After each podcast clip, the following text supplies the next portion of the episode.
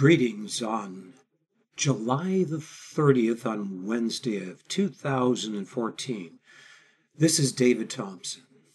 Again, coming to you to speak as the oracles of God by the Holy Spirit to the body of Christ and to all those who've been foreknown to hear this message. I do not prepare these messages. I do take a chapter which often I receive by the casting of lots.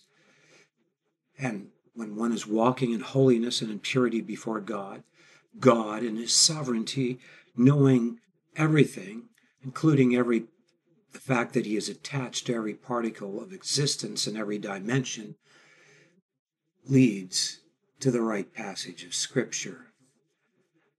Sometimes I receive that through impressions by the Holy Spirit. Nevertheless, whatever your view is, God uses the casting of lots to direct people in the Word of God. Today I received a very simple passage, and I am sharing this passage very late at night after a more exhausting than normal day. But I'm trusting out of this very simple passage that there doesn't seem to be all that much in that the Holy Spirit will speak. And so, first of all, I want to read this passage of Scripture that I received today. this passage of Scripture is 1 Thessalonians chapter 1. Paul and Silvanus and Timotheus down to the church of the Thessalonians Nolonians, which is in God the Father and in the Lord Jesus Christ. Grace be unto you and peace from God our Father and the Lord Jesus Christ. We give thanks to God always for you all, making mention of you in our prayers, remembering without ceasing your work of faith and labor of love and patience of hope in our Lord Jesus Christ in the sight of God our Father. Knowing, brethren beloved, your election of God. For our gospel came not unto you in word only, but also in power and in the Holy Ghost and in much assurance, as ye know what manner of man we were among you for your sake. And ye became followers of us and of the Lord, having received the word in much affliction with joy of the Holy Ghost. So that ye were ensamples to all that believe in Macedonia and Achaia. For from you sounded out the word of the Lord not only in Macedonia and Achaia, but also in every place your faith to Godward is spread abroad so that we need not to speak anything. For they themselves show of us what manner of entering in we had unto you. And how ye turned to God from idols to serve the living and true God, and to wait for his Son from heaven, whom he raised from the dead, even Jesus, which delivered us from the wrath to come. Thus ends this chapter that I received today.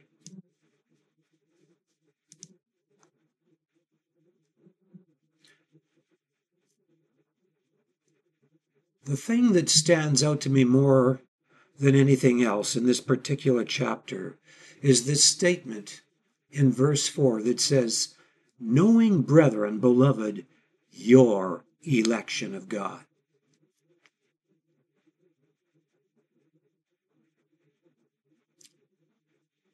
Brothers and sisters. I have written a brief statement on this chapter after briefly meditating on it. It only took me 15 minutes or so.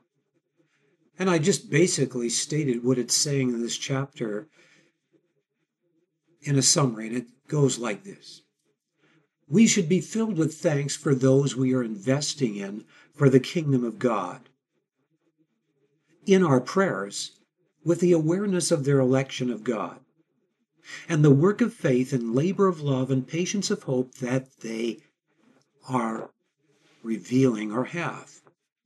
We should not present the gospel merely in word to those we are reaching, but in power and in the Holy Ghost with much assurance. Those that we have led to Christ have turned from idols and wait for God's very Son from heaven, who the Father raised from the dead. They're waiting for the Son of God to return.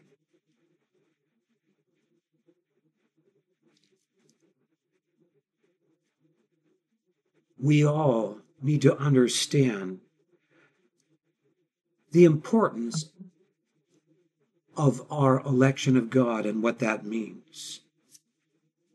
There are many that will try to teach false teachings on election that negate the responsibility of our own choice before God, saying that there's no need to try to reach the lost because God's already foreknown those that are going to be elected.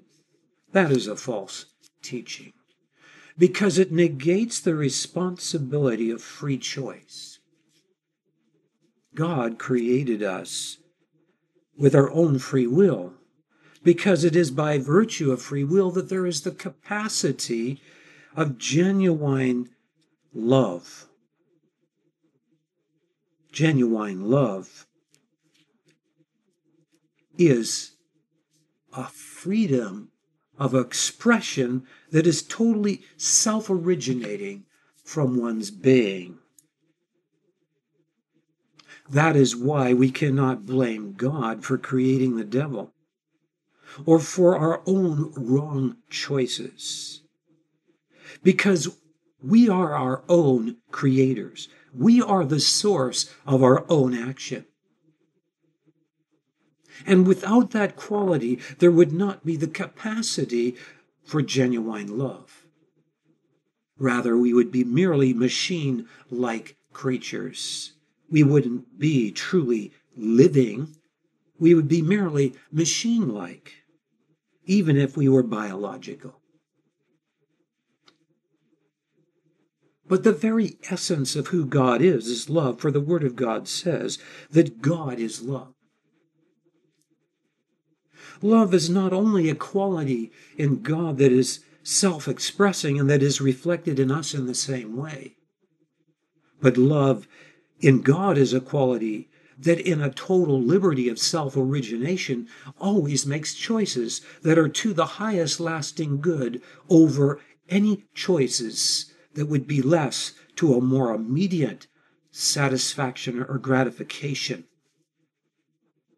To make choices that are less than the highest good in our own life is to make choices that result eventually in that which is less for us and in a direction of greater and greater disorder.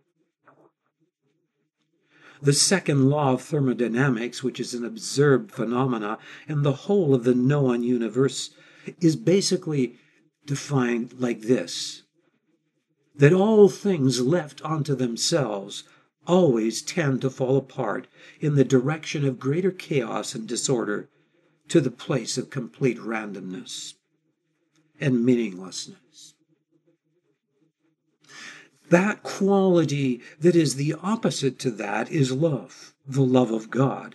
This love of God has an integrity that is so pure that there is no such a thing as a choice that is less than to the highest good, which is God Himself.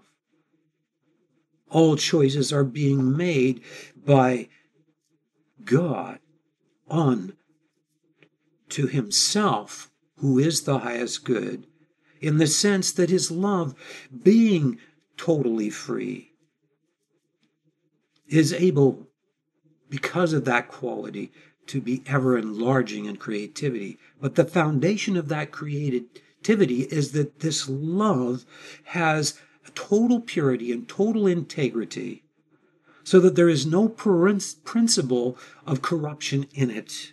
It is a blazing fire of judgment against the slightest word, thought, or deed that is contrary to it.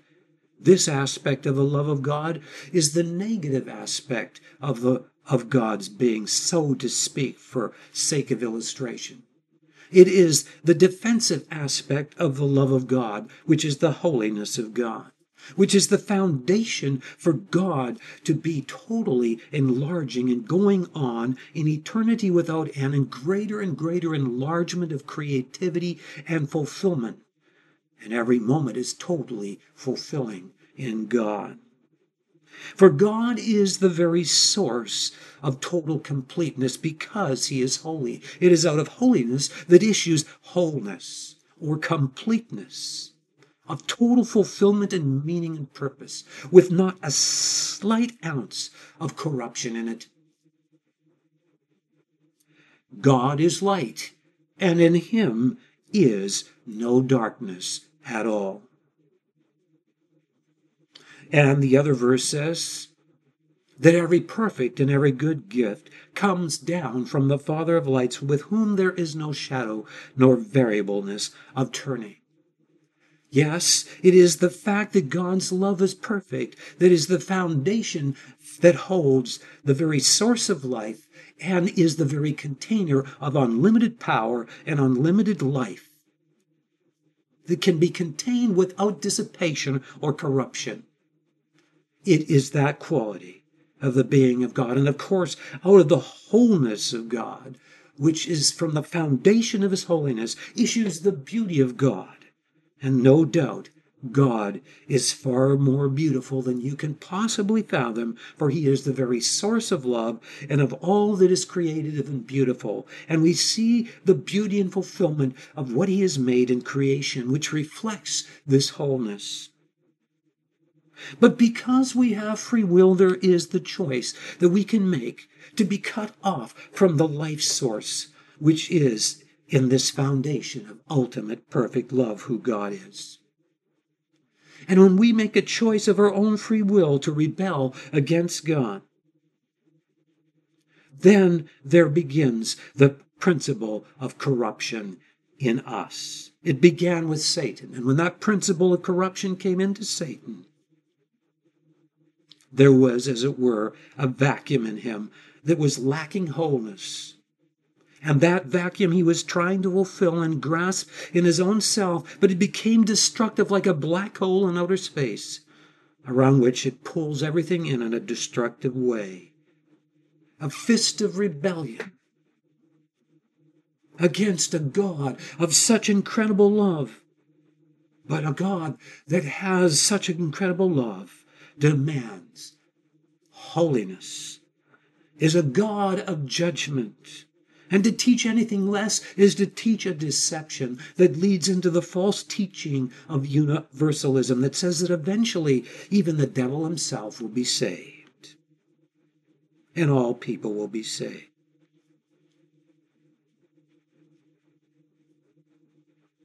The problem with that is that violates the integrity of love. That implies that God can be buddy buddies with evil. The moment you condone evil, you have corruption in yourself. And that is what happened and has happened to so many. Now, we're back to this theme on election because we built a foundation of understanding because election involves free will and free choice. It says in the Word of God that God is not willing that any should perish, but that all should come to repentance.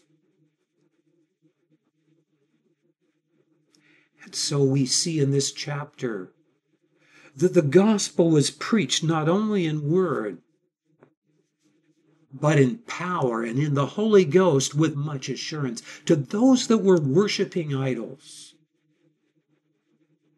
And they made a choice when they heard the good news of the gospel to turn from darkness to the very source of light and life, and to receive this awesomely beautiful, glorious message of a God of such amazing love, of the very source that is ultimately trustworthy, that is ultimately able to give total lasting meaning and hope to people's lives.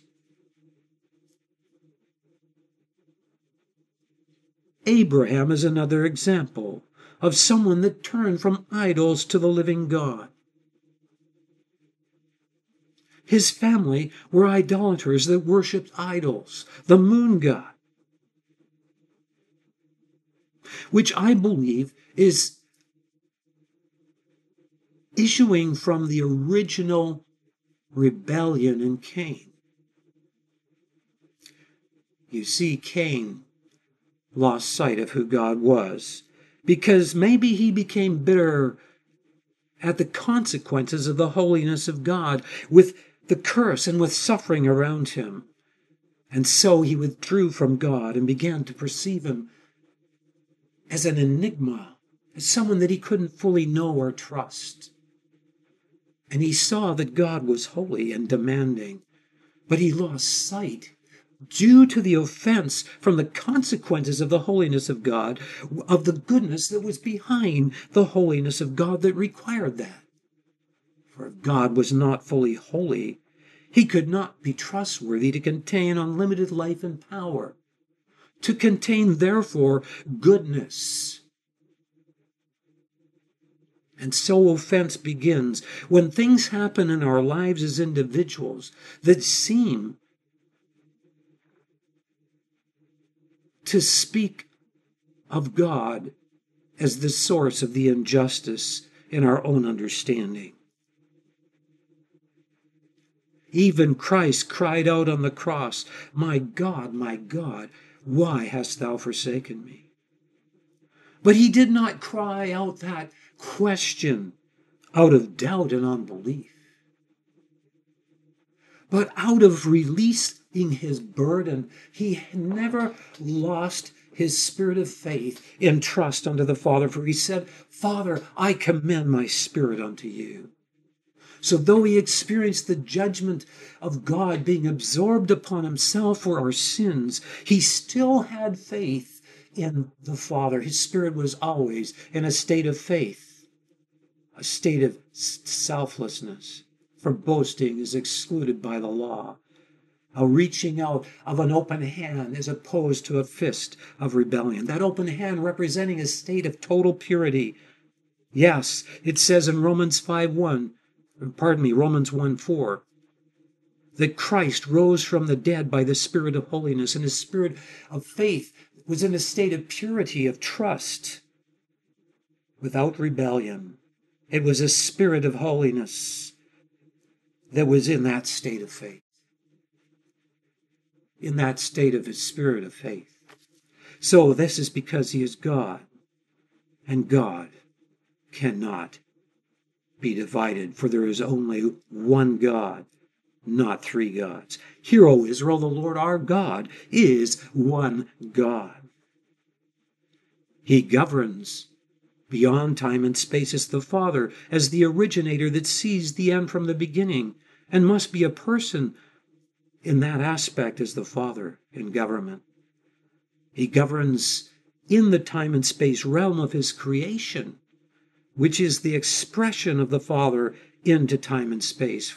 For it says in Hebrews 1 that the Son is the full expression of the Father. And he must be a person in the time and space realm in order to govern in that realm, in order to relate to the creation as well. And he fills all existence with his Holy Spirit in personage as well, that carries the omnipresence of the Father and the Son of God's government. And so it is important to understand that in regards to election, because the Father is the one that sees the end from the beginning. And so we must recognize that when people make a choice to respond to the gospel, and when you made your choice, God foreknew that you would make that choice. He foreknew what you would choose of your own free volition. It wasn't like you were violating your will and somehow mysteriously drawn unto God, and that God, and it would seem to indicate that some people can easily fall into that deception when they read Romans 9, where it says, Jacob have I loved, but Esau have I hated. And that God knew before they came out of the womb. But what did God know? He knew the choices they would make. He wasn't violating their choices and saying, Oh, I'll pick this one. We are all given the opportunity to choose. But God does know and does predestinate and premark our paths with things that bring people to the place of conversion. So, what about the tragedy of a large earthquake, which we've seen? And there's believers that have died in earthquakes. Why would God allow that to happen to a believer? Well, I can give you some examples. In the one case, in that earthquake in Haiti, there was a believer that died. We don't know why God allowed him to die in that earthquake.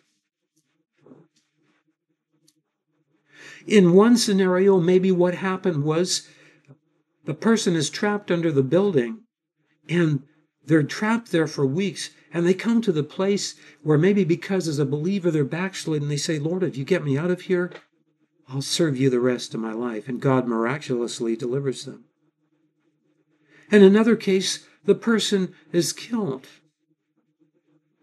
Maybe because God knows that the way that that stone is to be formed for the eternity in heaven, to make this beautiful mosaic with all the other stones, is made at the, just the right state to be with Him in heaven and fit in with that wonderful, glorious family in heaven. And that they have finished their course. John the Baptist was acknowledged as greater than Elijah, who was delivered from many things, and yet Christ acknowledged John the Baptist as greater. And yet his life was cut short, it would seem, by being beheaded. Didn't mean he was less. There was another believer in the Haitian earthquake that experienced an angel coming to him, and he was under the rubble without food or water for, I believe it was over a month. I think it was seven weeks, something like that. It was reported. It's quite amazing. And there was a person that came to him in white garment, feeding him and giving him water. In all of those circumstances, God has a purpose. Is God the source of evil? Is he the source of earthquakes? No, all of these are the consequences of choices being made to cut and to rebel against the holiness of God, so that we are cut off from the life source and there's destructive principles that reverberate and result in the need for people's priorities to be shaken because they've made the God of this world and the material things of this world their priorities, and no doubt on earthquakes, those priorities are greatly shaken, and the judgment has the result of turning many people to God. It may harden others people make a choice through the pressures that bring them to the place where they're at the end of themselves to either turn to the truth, like the prodigal son, or to harden themselves and shake their fist at God and choose to follow the devil. And so we know that in the last days, multitudes of people will be worshippers of Satan because they will think more of the delusions of this life and of worshiping the gods of materialism that the enemy will offer them if they will just but bow down to him, than trusting God to meet their needs.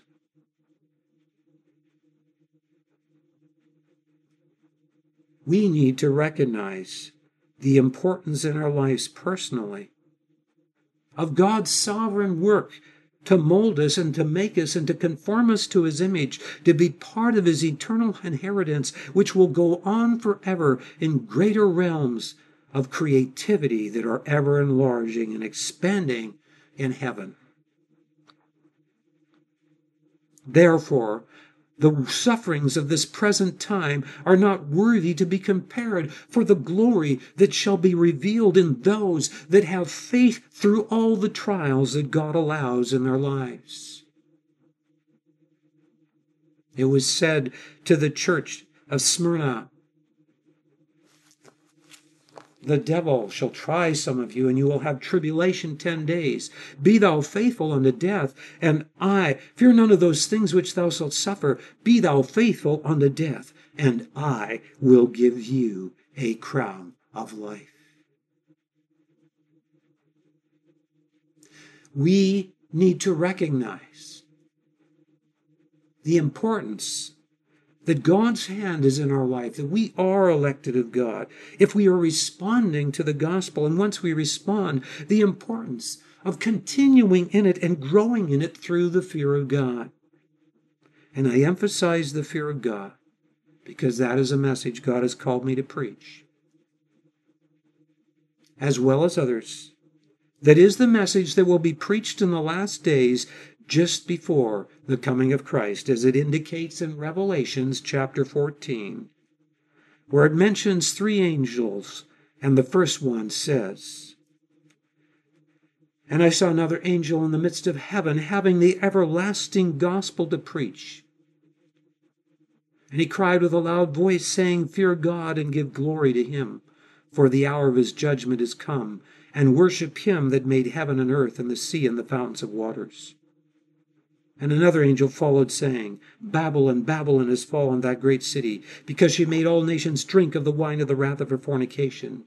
And the third angel followed them, saying, If any man worship the beast in his image, receive his mark in his forehead or in his hand, the same shall drink of the wine of the wrath of God, which is poured out without mixture into the cup of his indignation.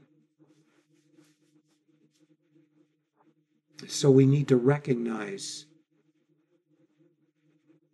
that we're in a time period where the gospel and the harvest is being brought forth as never before. But we see that things are becoming fragile and the world is becoming violent. And the sons of darkness are becoming more mature and more unashamed. The wheat and the tare are maturing. And in the end, the angels will reap the final harvest that man could not reap himself to bring those into the kingdom of God.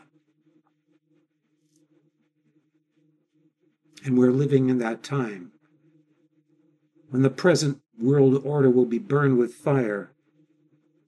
That which sits on the multitudes, which are peoples and multitudes and nations, the systems of democracy that have become corrupt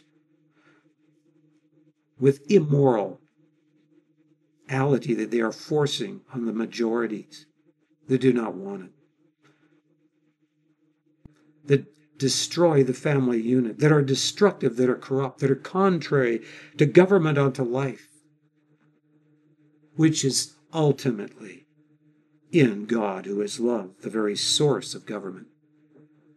And his purpose is to bring forth a corporate bride from every background, that comes into such a unity and such a love for God and each other that they are a testimony throughout creation as time goes on of the manifold wisdom of God, as it says in Ephesians, that He could put together such an amazing beauty of His creation in a corporate bride that He can inhabit. They will go on expanding in creative expression and government of God's creation of his universe. There will be many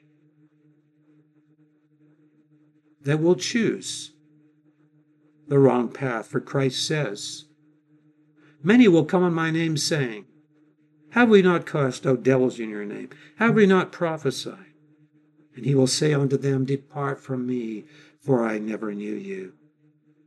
And there are many places in the world, not in the United States so much, but other places where people can call themselves Christians and yet they're corrupt and they'll steal and they'll lie and they'll go to church. There are places like that in the world. And there are people with ministries that started out pure and ended up being caught up with pride like Satan and allowing people to put them on a pedestal and building their own kingdom.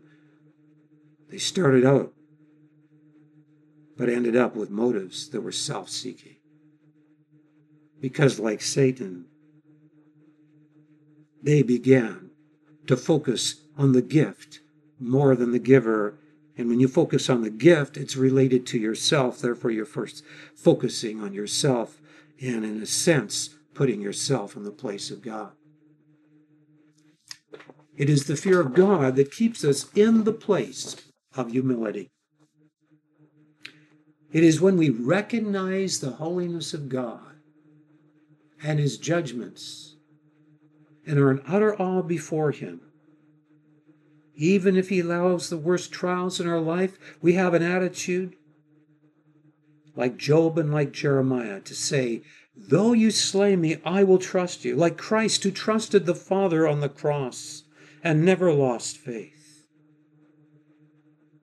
And when we do that, we can enter into the fullness of what God is seeking to do in our lives, for He has elected us to come to conformity to His Son, to be a fully refined diamond or a stone of beauty before Him, to fit into that new Jerusalem that He is building, that is part of His ultimate corporate purpose.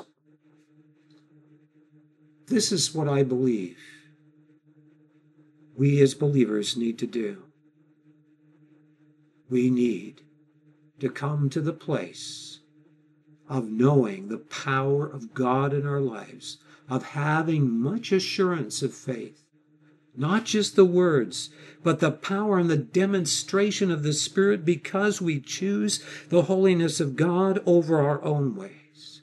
We choose to delight in the holiness of God. It says, give thanks at the remembrance of his holiness. It is the choice to acknowledge God for who he is in his holiness that is the foundation from which there is the transcendence of his love and mercy and grace. And it's when we see God in those two aspects, the negative and the positive, as it were, the ultimate negative and positive of the universe, that we are making a choice to fear God, and therefore to dwell in the secret place of the Most High, for the secret of the Lord is with those that fear Him. And it is those that humble themselves under the mighty hand of God that receive the grace of God. Therefore, draw nigh to God by humbling yourself under His mighty hand, that He may raise you up in liberty to show forth the gospel and see many around you that are worshiping the idols of amusement and of materialism and whatever other idols and false gods there are, like the God of Cain, which only could see a, a demanding God, which is like the moon God that Abraham and his family were worshiping. But Abraham saw through it and he recognized that this moon God was not the true God, it was the God of one's own rebellion, a wrong conception of God, a God that cannot assure mercy, is a God that cannot assure destiny, is a God that cannot bring election and purpose. It is a wrong concept of God. On the one hand, there's the wrong concept of God, who violates the integrity of his love with compromise and embraces all religions. On the other hand, there's the false God. That is a God that is demanding submission without any understanding of his goodness and mercy, which is this moon God that Abraham and his family worship. But Abraham saw the emptiness of it and cried out to God, and God spoke to him and drew him out of idolatry into a relationship with him. Because God foreknew those that would choose to desire the truth more than the emptiness of a life in rebellion.